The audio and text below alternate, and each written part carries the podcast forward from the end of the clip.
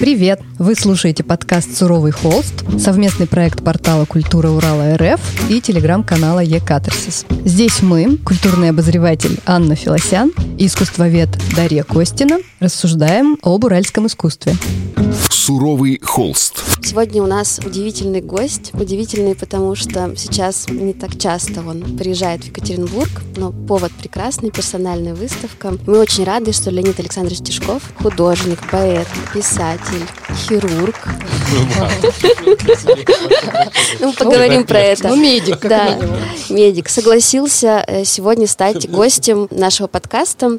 И для нас это невероятно ценно. И мне кажется, что мы год на самом деле к этому шли, потому что, ну, когда мы поняли, что вы приедете, мы не могли упустить шанс не позвать вас, потому что Урал — это что-то совершенно особенное а, в вашем Ну и- творчестве и в вашей мифологии персональной. Да, вообще получается, что ты как бы и гость, и в то же время не гость, а наш коренной уралец. Благодарен вам за то, что вы меня пригласили. И то, что вы помните мои выставки, которые здесь проходили, и наше общение, и то, что то у нас и будет в будущем, и какая выставка сейчас. И все действительно связано с Уралом. Потому что э, я как-то вот питаюсь э, не только историей, вот не только историей своей семьи или э, людьми, которые меня окружали, но и как-то вот метафизическая какая-то вещь, связь у меня с, э, с Уральскими горами и с нашей вот этой землей. Да, она до такой степени, что даже про выставку, которая сейчас будет в галерее Синара Арт, написали аргументы и факты, что там будет выставка двух уральских художников. Приятно было прочитать, потому что это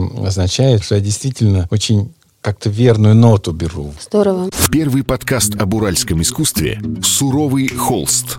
Как раз об этом мы и хотим сегодня поговорить, о вашей связи с Уралом, с уральским искусством, уральскостью, с уральской идентичностью, если можно так выразиться. И как раз мы хотели начать именно с этого вопроса, на который вы уже ответили, потому что самый первый выпуск нашего подкаста был как раз вообще, что такое уральское искусство, кто такой уральский художник. И бывают ли вообще уральские художники? И мы задавали этот вопрос художникам, которые работают здесь. У всех на самом деле очень разные были ответы. Кто-то говорил о том, что я уральский, потому что я ну, родился и живу, и работаю на Урале. А кто-то говорит, Урал очень важная составляющая моего творчества, но себя я уральским художником не считаю, считаю себя художником мира. Вот что для вас все-таки быть уральским художником? Можно ли быть уральским художником? И считаете ли вы себя уральским художником? Этот вопрос вообще, он поднимался не только вот здесь у нас, да, и не только там в России, но и это вообще проблема всего мира, да, всего э, художественного сообщества, потому что э, живет художник, там, в Бразилии, да, и вот он э, там творит, работает, выставляется, и основываясь на каких-то реалиях, на какой-то своей истории, на том, что там происходило, и какие-то, использовал какие-то э, вещи конкретные, вот этнические какие-то или народные какие-то мотивы. Он их э, преобразовывал в, э, в систему вообще современного искусства. И это такие связи, они начинают работать как бы уже в мировом контексте. То есть здесь невозможно назвать конкретно вот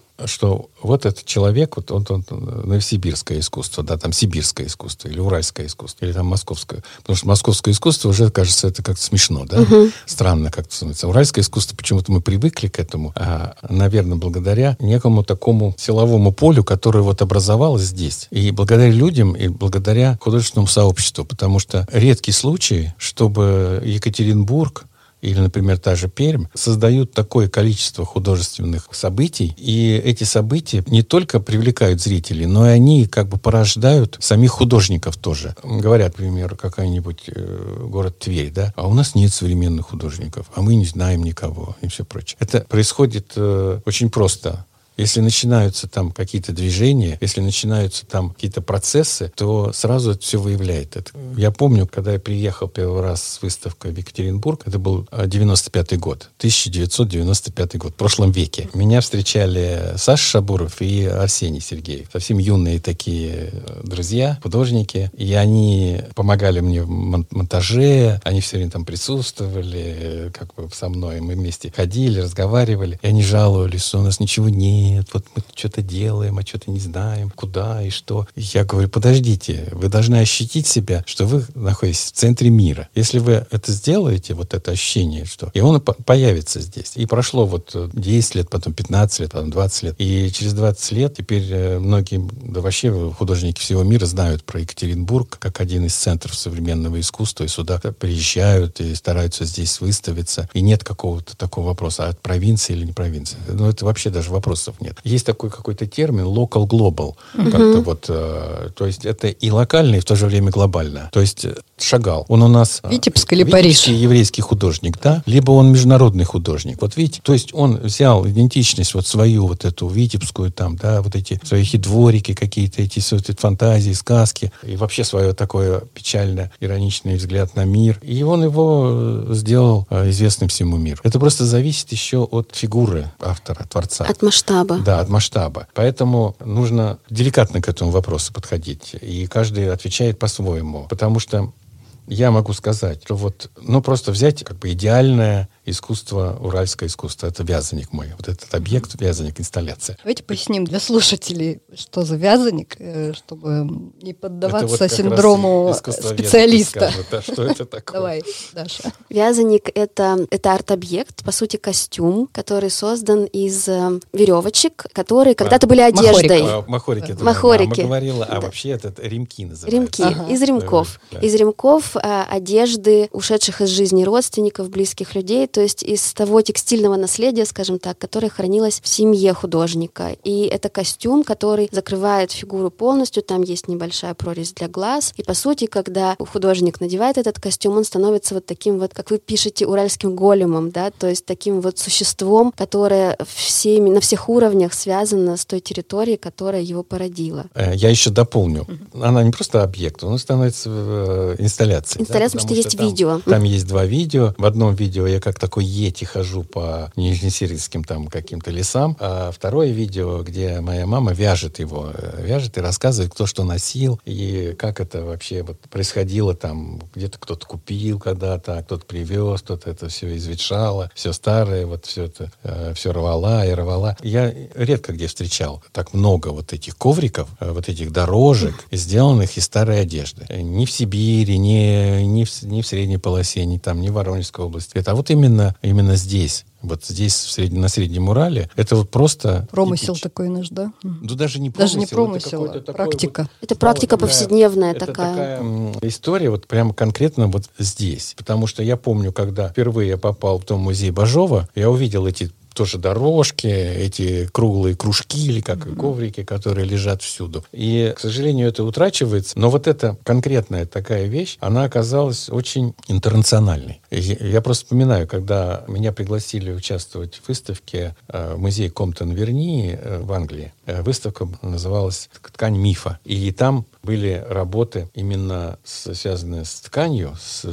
фабрик, да, вплоть до, там были вещи, коптские ткани там, да, изначально, да, с какими-то этими гобелены скульптора вот Мура, да, и они очень захотели выставить вязаник. И рядом висел костюм Бойса. Угу. Это из фетра. Вот. Йозеф Бойс, художник, тоже поясняем да, для 20 слушателей. века, один из э, важных, очень э, важных фигур, который, это, он начал как скульптор, а потом стал работать с инсталляцией, с перформансом, и когда он превращал объекты, с которыми его связывала жизнь, например, да, жизненные такие важные вещи, он переносил их в залы, и они становились предметами искусства. И вот этот войлок э, или фетр, он э, очень много у него с этих работ. И они провели параллель даже. В общем, тоже такая важная параллель оказалась.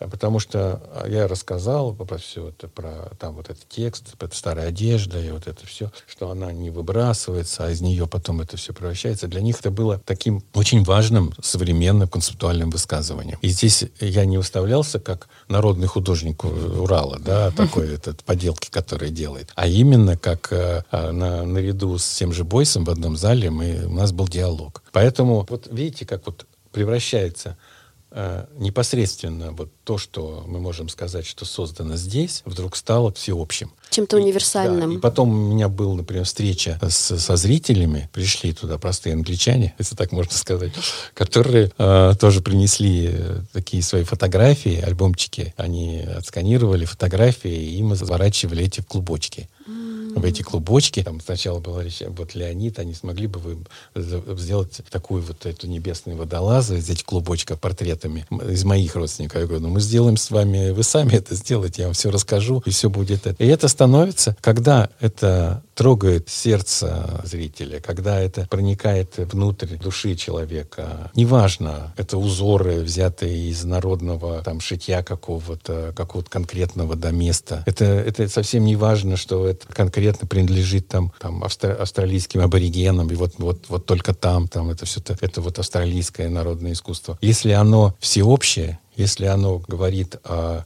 о жизни и смерти, о преодолении одиночества, если, он, если оно, это искусство трогает струны этой души, как, как искусство, оно должно так быть, вот как Выгодский писал, о том, что искусство и художник, это вот как бы он должен играть как на искусство на пианино, вот э, на эти клавиши нажимать, а зритель должен откликаться. Если у тебя это искусство получается, неважно, какое оно, не, неважно, на чем оно основано, на каких цветах, на каких тонах, на каких идеях там определенных, но оно должно быть просто вот именно все человеческие. А искусство, оно как раз именно об этом, мне кажется. Суровый холст. Леонид Александрович, ну вот когда изучали поподробнее с Дашей вашу биографию творческую в том числе, мы пришли к выводу, что вот эта вот такая человеческая, человечность, душевность, она у вас появилась не сразу. Вы все-таки начинали как концептуальный художник в русле московского концептуализма. И вообще это как бы было совершенно не свойственно среде 90-х, там, начала 2000-х. Это было даже в разрез с мейнстримом, можно так сказать. И вот то, что сейчас называют метамодерном в последнее время исследователи, который как бы начинает спорить с постмодернизмом, отрицать его и приходить обратно к человеку, легко. Вы к этому как-то интуитивно сами пришли еще в 90-е. Вот как происходил этот отказ от концептуализма и приход к такому вот человечному, душевному искусству? Нет, отказа от, от концептуализма не было. Нет, потому что, скорее всего, был такой постмодернистский какой-то такой вот сильный очень влияние постмодернизма и деконструкции. Он был. А, потому что где-то в 70-е годы я начинал как художник-карикатурист. То есть я много очень как бы иронические вещи придумывал, что-то смешное, там, абсурд. А потом уже возникли какие-то дружеские отношения с московскими, московскими концептуалистами, и я видел в концептуализме много поэтичного, много тоже человечного. Я хочу сказать, что есть э, даже понятие такое э, московский романтический концептуализм. Это не тот концептуализм, который мы привыкли бы, такой сухой, такой совершенно без, э, без отношений, например, там... Бесчувственного какого-то начала. Да. Мне кажется, что это Борис Гройс этот термин ввел в обиход, что московский романтический концептуализм. И вот это понятие романтизма такого, оно меня очень привлекало в этом. Произошел какой-то переход. Совершенно я не, не помню точно как-то. Почему? Что-то. Может быть, по своему характеру, по своим личным каким-то свойствам. Мне, видимо, свойственна больше лиричность какая-то. Я очень люблю поэзию, всегда любил ее. И я вдруг подумал о том, что мир там шире и богаче. И есть какие-то вещи, которые стали утрачиваться, да, и люди как бы уходить. И мне хотелось это все оставить в памяти. Ну, как бы сказать, что такое искусство? Это же не, не занятие, это же не профессия. Это естественное течение жизни человека. То есть, если он не растворится в искусстве, он не будет художником по-настоящему. Он станет просто ремесленником. Он может написать картину какую-то там, какие-то цвета там сделать или что-то еще. Он научится это все. Но для того, чтобы открыть эти двери восприятия и эту поверхность как бы разрушить, нужно очень себя тоже трансформировать. Ты, ты должен быть художником со всех сторон. Искусство, оно такое очень э, жестокая вещь такая определенная. Она человека... присваивает. Человек исчезает. Он как бы, он как бы растворяется если ты, а ты, если ты не будешь растворяться, если ты не отдашь все, всего себя туда, у тебя ничего не останется. То есть ты как человек можешь остаться там, и все, у тебя будет все нормально, там, прочее, но это искусство тебя а, а, отвергнет. Это связано с любой вот такой профессией, как, ну, как композитор или поэт. И мы знаем судьбы поэтов, как, когда поэты превращаются в стихи. И также и художник превращается в свои картины, там, я не знаю, в свои там инсталляции или пабликарт свой. Это, это такой, и он должен быть вот именно на 100%. И здесь, э, видимо, я я просто все ближе и ближе к этому приближался, и я стал тем, кем я, в общем, предназначен был. А то, что у меня там были какие-то работы, есть такие они, они, да, действительно, там с, с ироничными какими-то уклонами, там все. И даже вот э, в настоящее время я думаю о том, что вот есть такой термин, который у нас как-то пока не, не популярен, но есть он во всем мире, есть, это постконцептуализм. То есть постконцептуализм — это совершенно нормальная такая история современного искусства последние 10 лет или там 15 лет, когда, основываясь на концептуальных идеях, художники рассказывают о своих переживаниях, искренних каких-то, вовлеченные во все вот это, то, что как бы концептуализм отвергал. Но мы не можем, мы все вышли из, из концептуализма, как, э, как из шинели Го, угу. этого, Гоголя. Гоголя. Да? То есть мы не можем отвергнуть, это, отвергнуть это, потому что это некая такая ступени такие определенные. Поэтому вот да нет, я все порвал с концептуализмом, это, не, это невозможно сделать, потому что концептуализм дает вот именно это отношение к твоей работе так, что ты осмысливаешь, что ты делаешь и для чего ты это делаешь.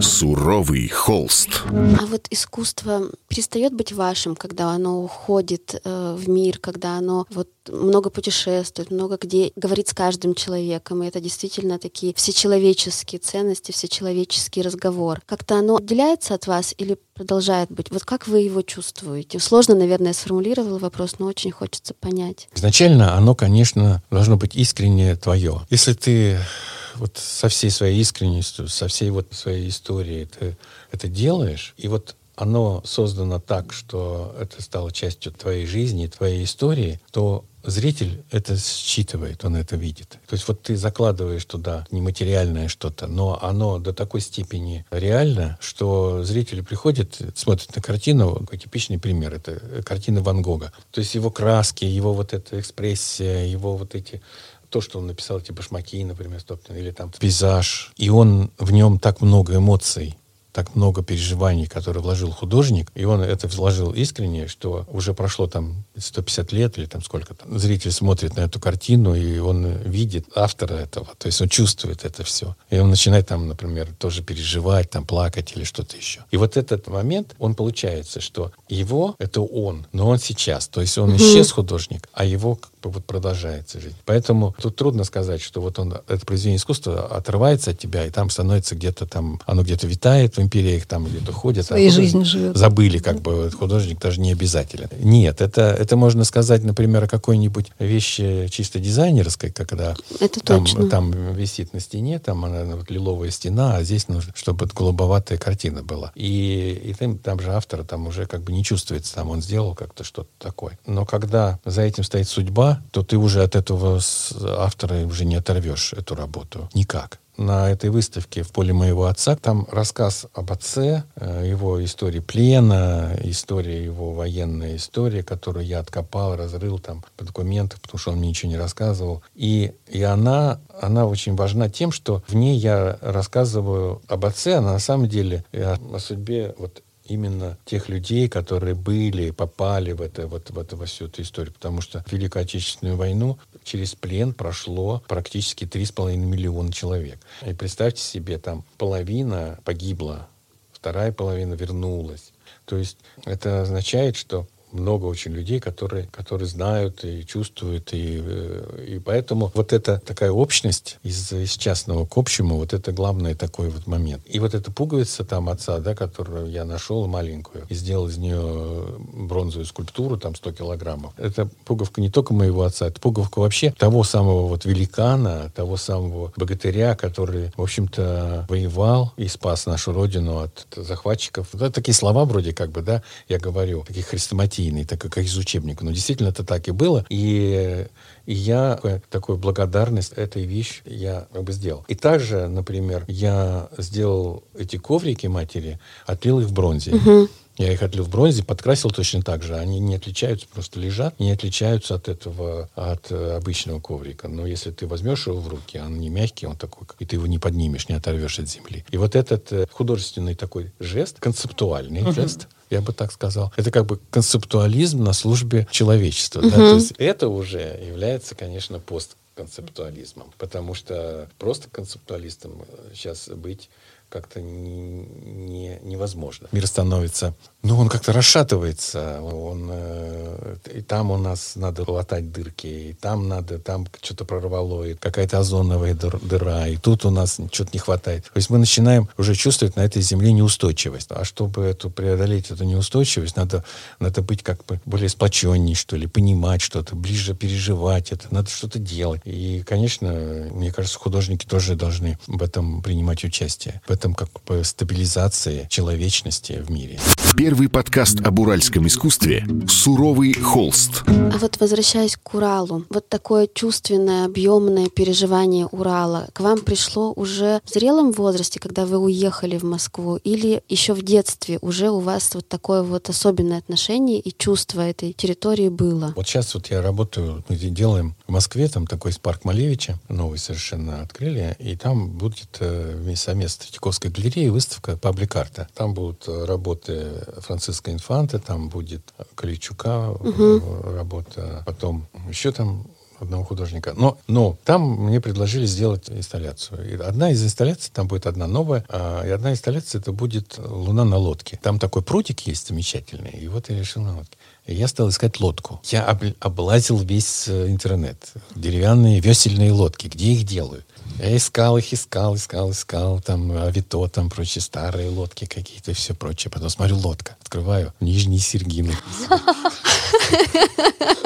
Это просто... Или Белимбайский там какой-то рядом пруд, там это Нижний, Нижний Тагил. По-русски Нижний Сергин. Господи, боже мой, что же это такое? Почему я не могу найти ту лодку, какую это? Я опять нахожу только лодку.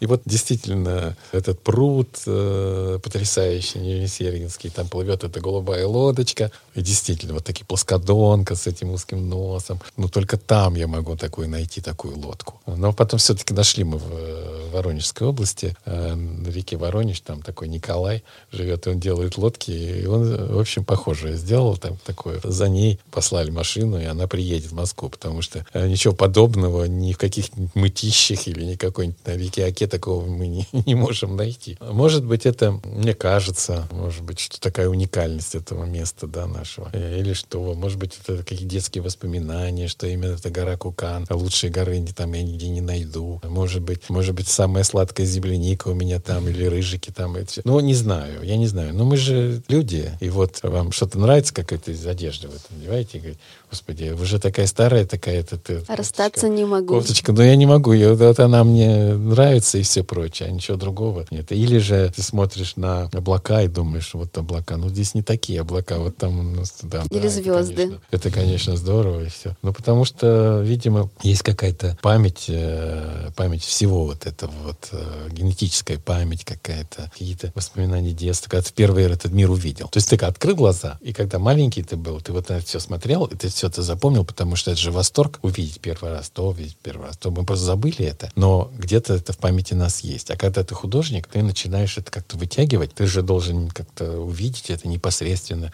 увидеть немножко со стороны, немножко странно должно быть, ну, немножко вот не так, как все. И поэтому я думаю, что связано э, с, э, с нашим рождением с нашим рождением, угу. с нашим детством. Леонид Александрович, ну вот все-таки, если вспомнить э, Нижние Серги, не знаю, там в 60-е, в 50-е годы, это же очень неблагополучное место, вот если разобраться. Даже вот ваши воспоминания, там черный снег, вот это вот очень такой мощный образ, что вот эти доменные печи, которые были на этом черном производстве, они настолько много вырабатывали пепла, да, пепел это, наверное, ну, что... Сажа. Сажа, да, что снег покрывался полностью черным становился. Дело, да. Вот вы же все-таки уехали оттуда. Вот давайте поговорим об этом. Почему вы уехали? Ну, не потому, что там сажа, там была черный снег. Я просто уехал, потому что я поехал учиться за своими братьями. У меня была такая как мысль, что надо в университет, там все. Все-таки из э, семьи учителей. А мои родители закончили Свердловский педагогический институт, и они, э, в общем, и вот хотели, чтобы дети тоже получили высшее образование образования. Но почему именно я уехал в Москву? Потому что э, старший брат уже там учился, я у него даже... То есть он уже закончил, он там работал, и средний тоже. И поэтому уж как по, по протоптанной дорожке. Вот, конечно, когда старший брат уезжал, это было, конечно, очень э, необычно. Но там тоже получилась такая история, как он мне рассказывал. Там у него были... Учительница была по истории, которая была эвакуирована из э, Ленинграда. И в Серегах вот э, она была учительницей. Ее муж был учитель тоже из Ленинграда. И вот такие были преподаватели. Ну, представляете. И у него... Ну, у него вообще две макушки на голове. Он золотой медалью закончил.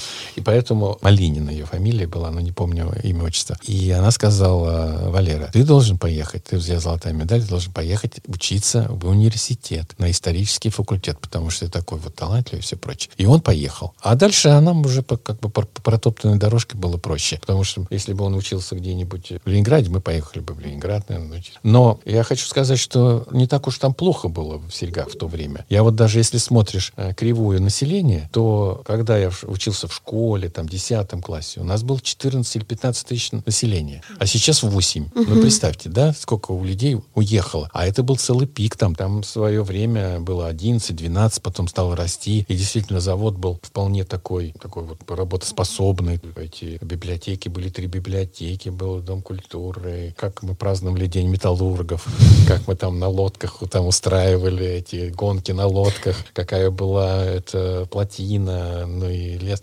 Да, конечно, там был лисий, потом лисий хвост или там это сажа падала. Ну ничего. Как-то да, не было такой экологической повестки еще тогда, чтобы этого бояться. И, ну, боялись, и нормально. да, да, конечно, конечно, этот э, продолжительность жизни, особенно у мужского населения, короче была, короткая, но, э, но сейчас красоты еще остались какие-то красоты остались там. Суровый холст. Вот скажите, вот в биографии 2002 года, которая вот в этом каталоге приведена, вы говорили, что раз-два раза в год вы приезжаете к себе на родину это для вас такое место силы, и даже поднимаетесь на гору Кукан. Вот это до сих пор так, или вы сейчас реже бываете? Ну, это связано сейчас вот с ситуацией пандемической, и я два года не приезжал. Я два года не приезжал, и после вот двух лет, вот первый раз я послезавтра туда поеду, и обязательно поднимусь на гору Кукан. Обязательно. Хотя она сейчас зарастает, в связи вот с этими экологическими, так сейчас лучше стала экология, завод стал работать как-то вот более на электричестве там, и реже, как-то почти ничего из труб не вылетает летает, и эта э, гора, под которой у меня дом, ну, в общем, там, там теперь нет травы, таких колокольчиков, а все что-то зарастает елками, елками, елками. Это меня как-то немножко так как-то смущает, что совсем елок много. Леонид Александрович, а вот про искусство. Во-первых, очень тактильность, да, важна для вашего творчества. С чем это связано? Почему так много рукотворного, и все ваши объекты, произведения, они хранят вот это тепло вашей руки, вашего прикосновения. Это тоже форма сохранения памяти. Ну, если ты работаешь с текстилем, да, фабрикарт называется, угу. да, то нельзя пройти мимо тактильности. Угу. Мне трудно представить себе работу, которая вот как коллаж, да, вот э, это лоскутное там одеяло, но это лоскутное одеяло, вот оно висит, но оно же одеяло, значит, под ним можно спать, его можно накрываться. Оно согревает. Он согревает. И как эту функцию, эту вот э, возможность не использовать в искусстве? Поэтому, когда я делал объекты эти, эти, этих же даблоидов или вот этих существа сновидений, протодаблоиды из разных там лоскутков старин, старой одежды, с исключением всяких каких-то там элементов, там пуговки, бисер, там какие-то перья, там э, птиц, я их предполагал все-таки, что их, э, их можно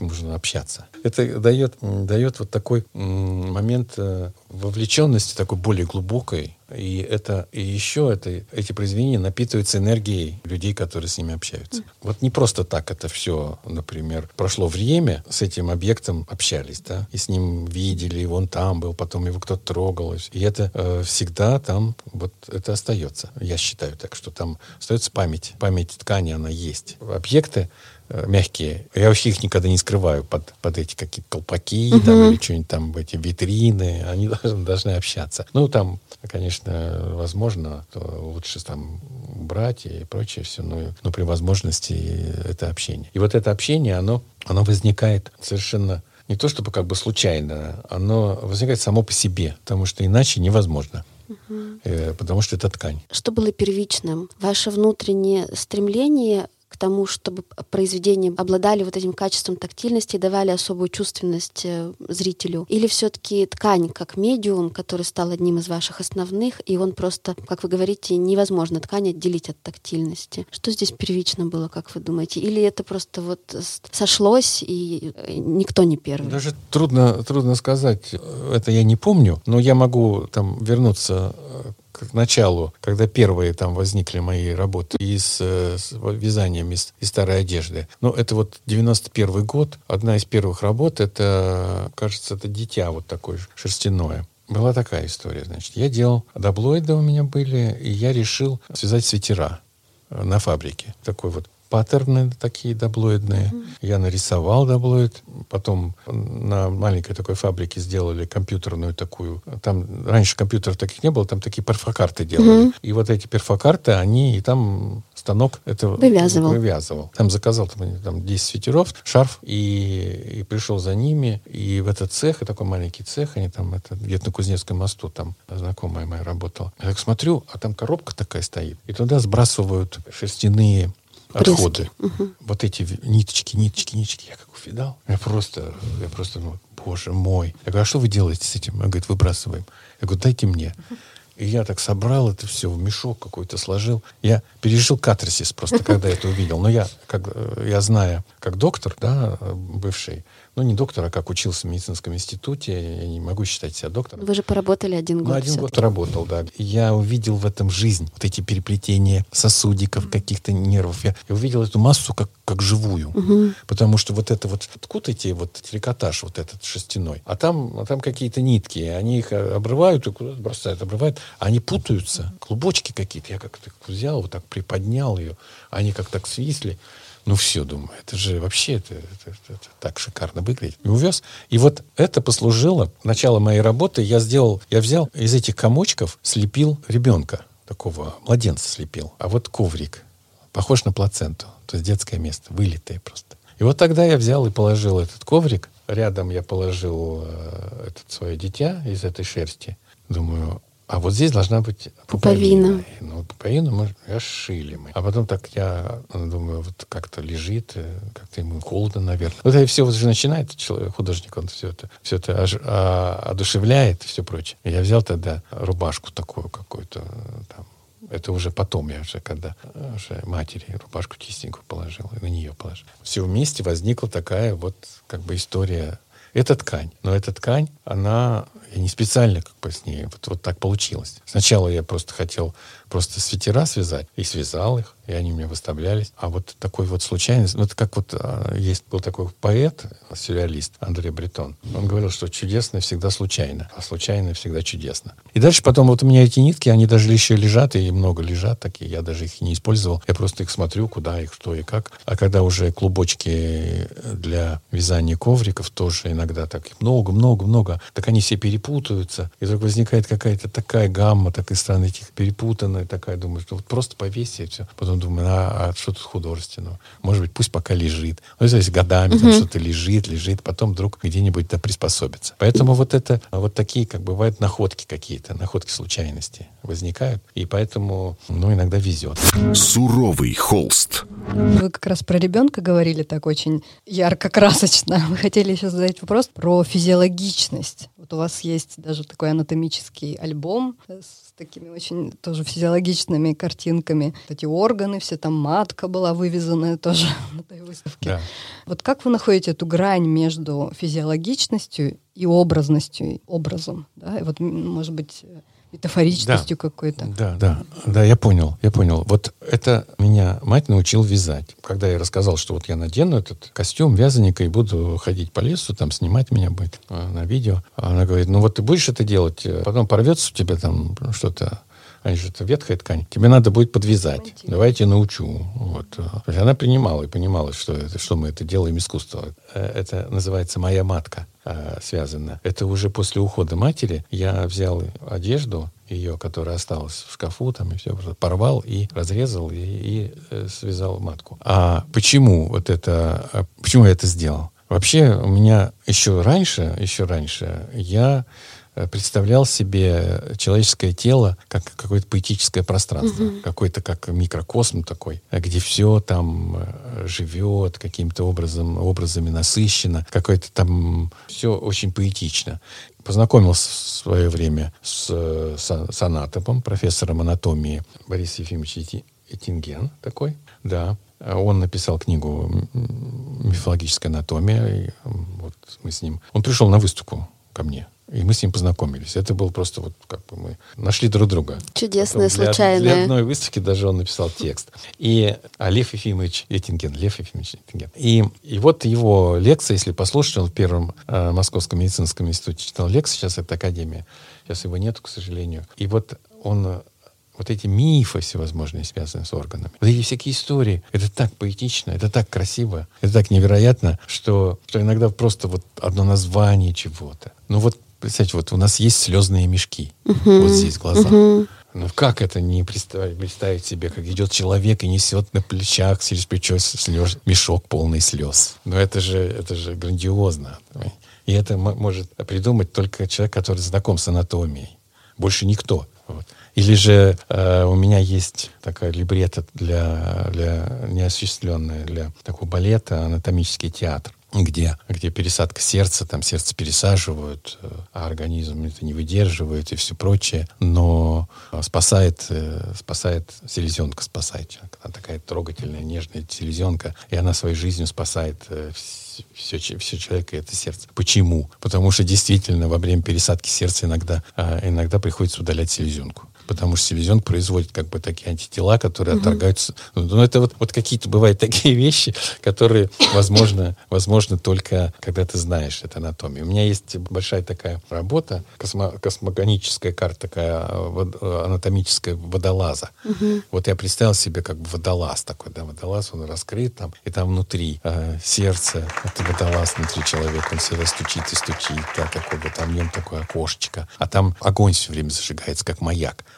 Да, действительно, потому что там есть центр, который все время вот этот э, нервный там импульс такой электрический. И вот стучит сердце, это только от того, э, что оно там это есть. И как это вот такой стихи такие. м, сердце трудяга простой стучит себе и стучит, даже когда ты отдыхаешь.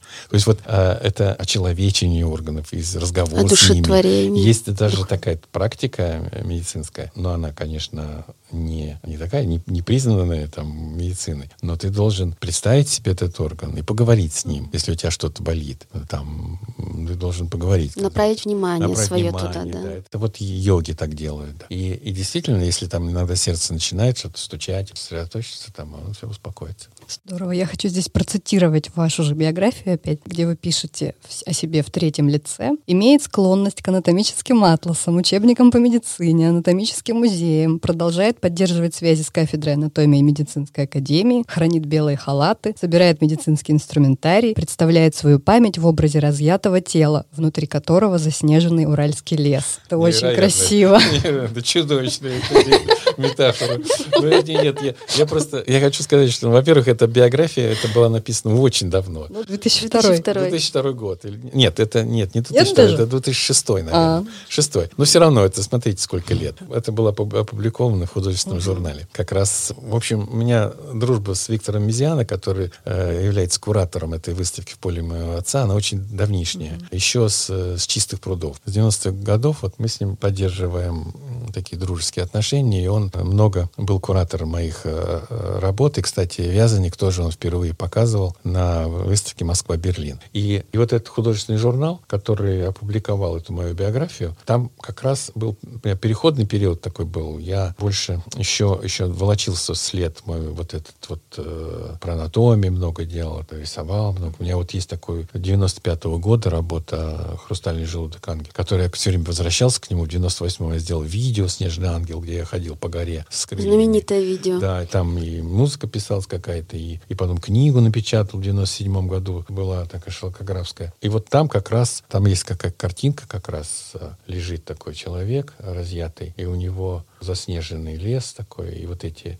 кишечник такой, такой пузат, ну, такие, как, бы как облака, там что-то, или как, как э, э, сугробы, и такой маленький лыжник идет. Ну, это, да, это так. Потому что здесь еще с этими воспоминаниями детства, да, когда ты в лес выходишь, а там ель, елки, они так, так завалены снегом, что, что они кажутся какими-то существами фантастическими. Но это, это мы бы с Бажовым хорошо бы обсудили. Вот, вот, вот. Мы про Бажова тоже хотели спросить, да. потому что и вы пишете о себе, и многие искусствоведы, кто про вас пишет, особенно, конечно, уральские искусствоведы, кураторы, а, всегда обозначают вот эту особую связь между вами и Бажовым. Вот как бы, как бы вы ее объяснили и э, в чем вот эта близость ваша? Я думаю, это э, связано с тем, что я вообще книгачей такой. Я очень любил читать. Сейчас я меньше стал читать, но я читаю, но не как, я читал в детстве. Вот такой мальчик, да, такой э, в маленьком городке, еще рабочий поселок там был, а потом и эти библиотеки, эти книжки. И вот эти сначала сказки страшно любил. Бажова, конечно, я знал на,